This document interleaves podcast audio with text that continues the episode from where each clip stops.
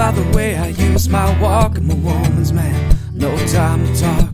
Music loud and women warm. I've been kicked around since I was born, but now it's alright. That's okay. But you may look the other way, but we can try to understand the New York Times effect on man. Whether you're a brother or whether you're a mother, you're staying alive, staying alive. I feel the city breaking and everybody shaking. I'm staying alive. Good day, good day, and welcome to the Daily Sweep. I'm your host, Anthony Longhair LeClaire, and I'm joined by my fabulous co host, the marvelous Marla Mouse McCarty. What's up, everybody? We have a question for you. Did you know that On this day- in 2003, singer songwriter Maurice Gibb from the Bee Gees died at age only 53? I did not know that. No, neither did I until today. Uh, he had a heart attack during abdominal surgery, and um, this was in uh, Florida hospital. But um, yeah, I had no idea he died so young. Mm-hmm. And um, yeah, Yeah. which is incredibly unfortunate. But uh, that being said, he was part of an intense career because the Bee Gees released over 20 albums, which I was not aware of. Yeah, I knew they had released a lot of stuff. Hmm. Because, like, even, like, I mean, even before they made it super huge with all the Saturday Night Fever stuff, like, they still had, they had a few albums under their belt at that point. Because they, I know my mom's really into, like, their earlier, like, love song stuff, which is actually really good.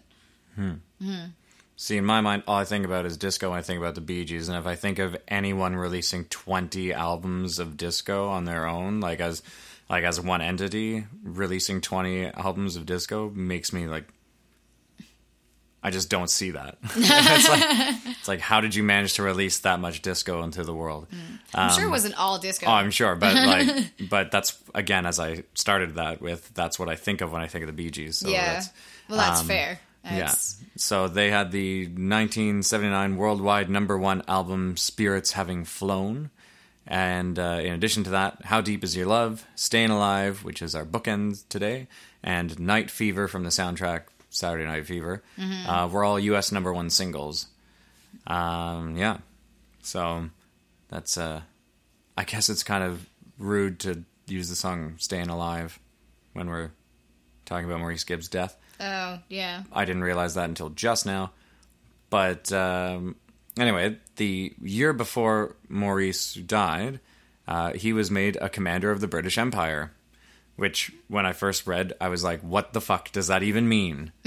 because the British Empire hasn't been a thing for some time.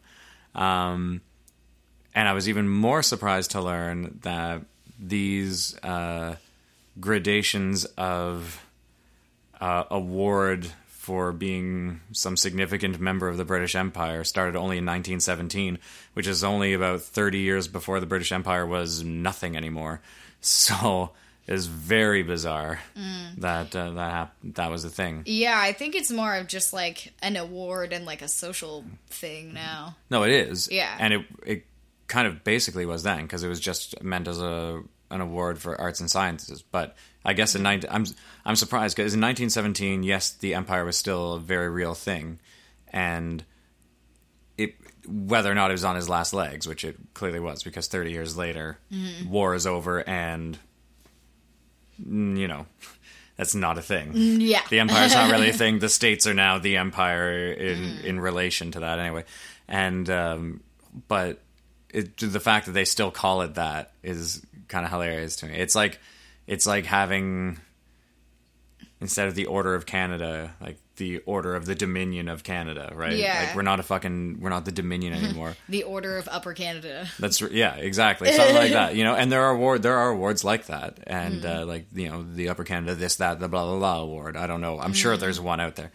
Um, anyway, it just it it amuses me and kind of flabbergasts me that people still like cling to that shit. Um, you know, like the Constitutional Monarchy Award of Canada or whatever the fuck people would have. Which I mean, we still are, so that still kind of makes sense as an award if, Yeah, if, if that were a real thing, which it shouldn't be, nor should the fact. Anyway, we're not going to get political here. uh, I just thought it was very interesting that the Bee Gees were given the uh, the award of Commander of the British Empire.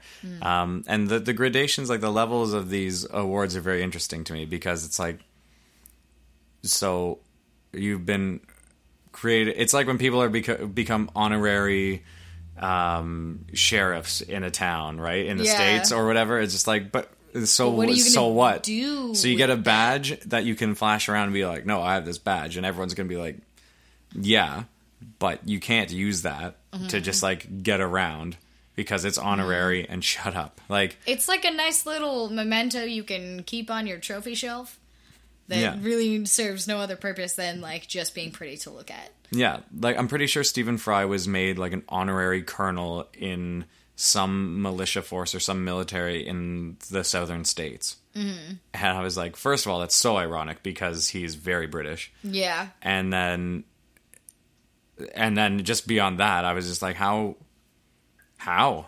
I think it was kentucky. That makes sense to me for some That's reason but hilarious though. but uh but yeah anyway um so colonel fry instead of colonel sanders i guess.